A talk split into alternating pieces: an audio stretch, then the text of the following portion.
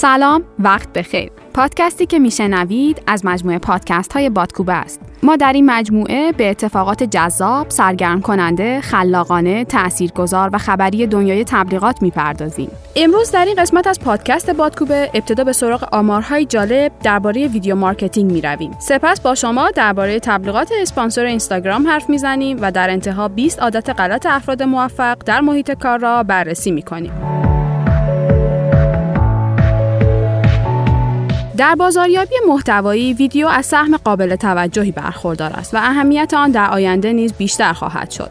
سایت مدیر تیوی در مطلبی به بررسی حقایقی جالب درباره video marketing پرداخته است. یک، در سال 2019 80 درصد از محتوای وبسایت ها را ویدیوها تشکیل خواهند داد. دو 45 درصد از شرکت کنندگان در نظرسنجی HubSpot حدود یک ساعت و نیم در هفته را برای تماشای ویدیو در فیسبوک و یوتیوب صرف می کند. 3 متوسط کاربران اینترنت 88 درصد بیشتر در وبسایت های دارای ویدیو وقت صرف می کنند. 4 59 درصد از افراد ویدیوهای کمتر از یک دقیقه را تماشا می کنند. 5 به طور متوسط روزانه 8 میلیارد ویدیو در فیسبوک و 10 میلیارد ویدیو در اسنپ دیده می شود و 95 میلیون تصویر در اینستاگرام پست می شود. 6. بر اساس پژوهش هاب اسپات محتوای متنوع برای خوانندگان از محبوبیت بیشتری برخوردار است.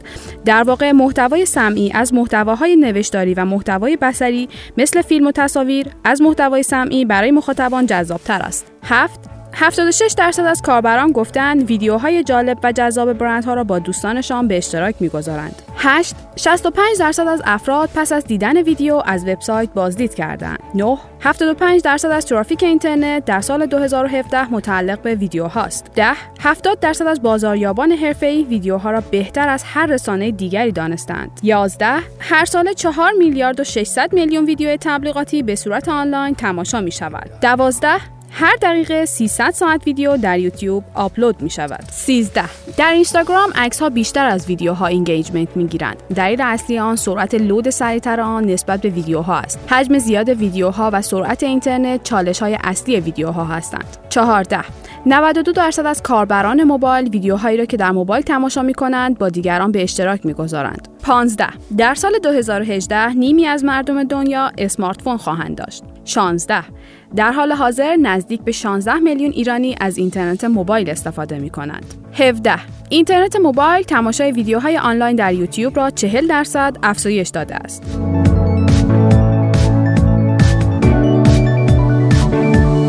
تبلیغات ویدیویی اسپانسر از امکانات جدید اینستاگرام است. در این روش تبلیغات از سوی اینستاگرام به نحوی منتشر خواهد شد که بتوان جامعه هدف را بهتر تحت تاثیر قرار داد و سطح تاثیرگذاری آن بالا برود.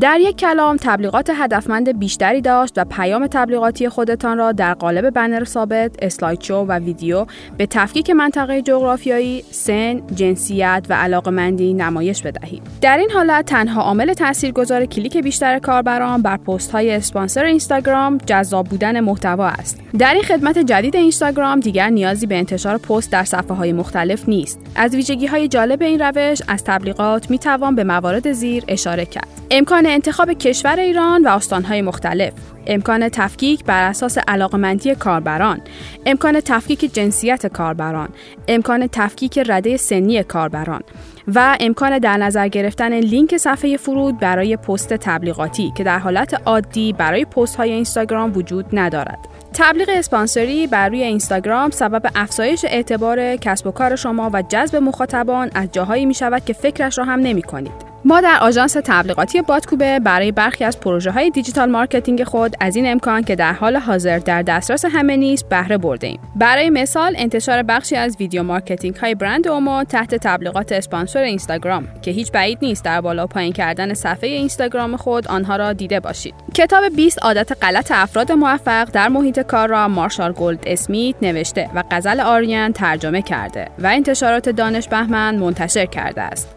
در این کتاب از شما پرسیده می شود از کار سختتان نتیجه مطلوب نمی گیرید؟ در زمینه کاریتان به خوبی فعالیت می کنید اما چیزی وجود دارد که بین وضعیت کنونیتان و موفقیت های بیشتر فاصله انداخته است. سپس می‌گوید این چیز ممکن است یکی از عادت های رفتاری آزاردهنده خودتان باشد.